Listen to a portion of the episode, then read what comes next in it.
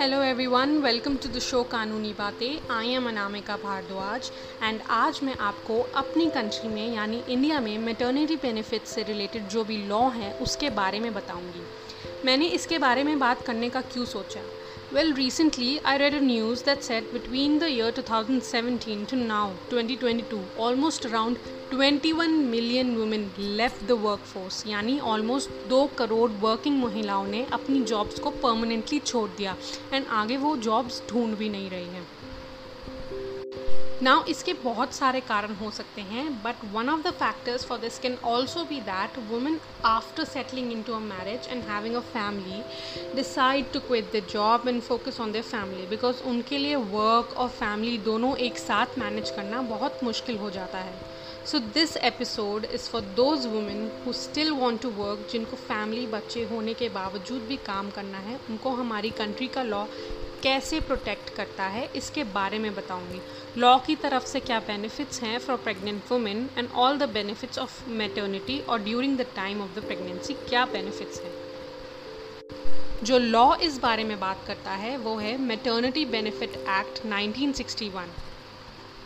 Now इस law के अंदर कौन कौन सी women are eligible to get these benefits?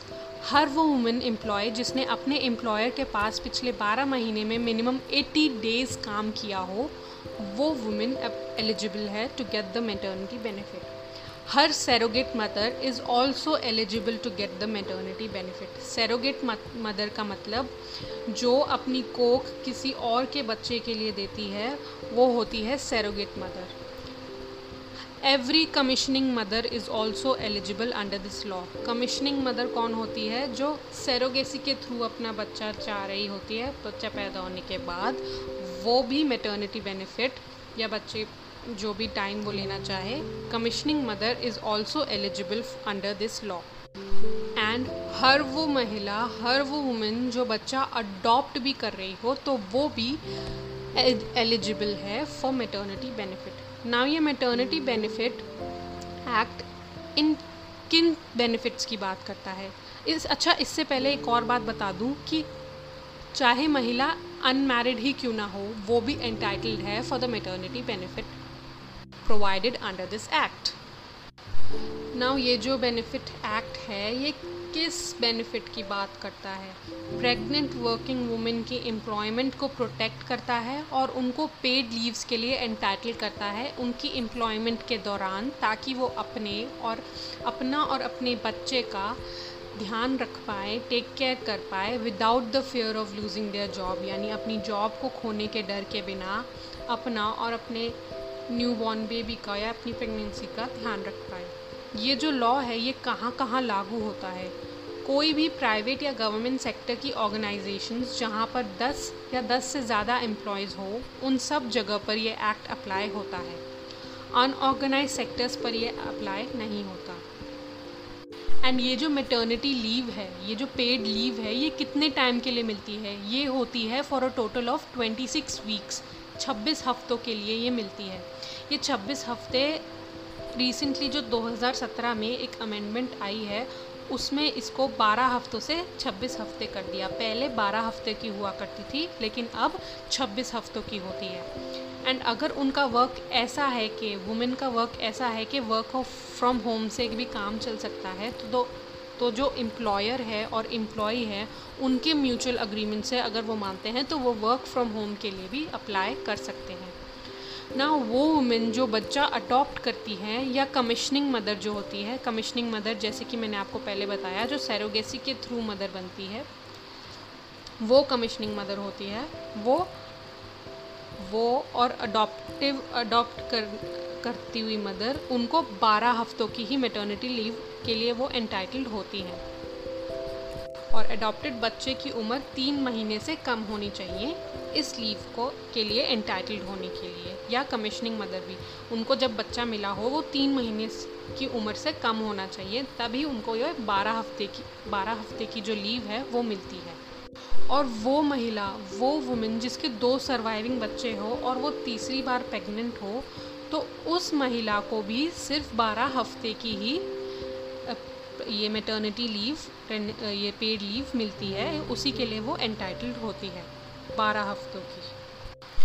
वो वुमेन जो मैटरनिटी लीव पर थी एंड उस टाइम में उस वुमेन को किसी भी कारण से डेथ हो जाती है, तो जो उसका मैटरनिटी बेनिफिट है यानी मैटरनिटी लीव है जो उस टाइम के दौरान जो उसको सैलरी मिलनी चाहिए थी, वो अगर उस वुमेन ने कोई नॉमिनी अपॉइंट किया है उसको मिलेगी, या फिर नॉमिनी नहीं है तो उस वुमेन के लीगल रिप्रेजेंटेटिव को वो मैटरनिटी बेनिफिट मिलेगा। किसके थ्रू? ऑब्वियसली एम्प्लॉयर के थ्रू जहां वो काम कर रही थी। और इसमें एक मेडिकल बोनस भी मिलता है जो कि थाउजेंड रुपीज़ का होता है, लेकिन ये अमाउंट सेंट्रल गवर्नमेंट चेंज कर सकती है, बढ़ा सकती है कभी भी, यू नो, अपने हिसाब से। नेक्स्ट चीज़ क्या है, और अगर किसी प्रेग्नेंट वर्किंग वुमेन का मिसकैरेज हो जाता है या फिर उस उनकी प्रेगनेंसी का मेडिकल टर्मिनेशन हो जाता है, तो वो वुमेन भी छः हफ्तों के मैटरनिटी बेनिफिट के लिए एंटाइटल्ड होगी, obviously immediately following her miscarriage और medical termination of her pregnancy. And अगर किसी वुमेन को ट्यूबेक्टोमी का ऑपरेशन हुआ है तो उस वुमेन को भी दो हफ्ते का मिनिमम मैटरनिटी बेनिफिट के लिए एंटाइटलमेंट होता है। ट्यूबेक्टोमी ऑपरेशन मतलब नसबंदी का ऑपरेशन, उस केसेस में उनको दो हफ्ते का मैटरनिटी बेनिफिट मिलता है। एंड इस ट्यूबेक्टोमी ऑपरेशन के दौरान या मिसकैरेज के दौरान या मेडिकल टर्मिनेशन के दौरान या प्रेगनेंसी के दौरान वुमेन को किसी भी बीमा कोई भी बीमारी हो जाती है उसकी वजह से, तो उस उसमें उसको एक महीने का मैटरनिटी लीव और मिलता है। ये तो सब बेनिफिट्स की बात करता है during the time of pregnancy, and वो पूरा पेड बेनिफिट्स एंड ऑल की। अब जब वुमेन वापस अपनी जॉब ज्वाइन करती है उस दौरान क्या होता है, उस दौरान उस टाइम से रिलेटेड क्या बातें हैं, उसके बाद क्या बेनिफिट्स उनको मिले हुए हैं या क्या इस कानून में उनके लिए सुविधाएं हैं, एंड ये सब बातें एक एम्प्लॉयर को भी पता होनी चाहिए एंड एक वुमेन एम्प्लॉय को भी।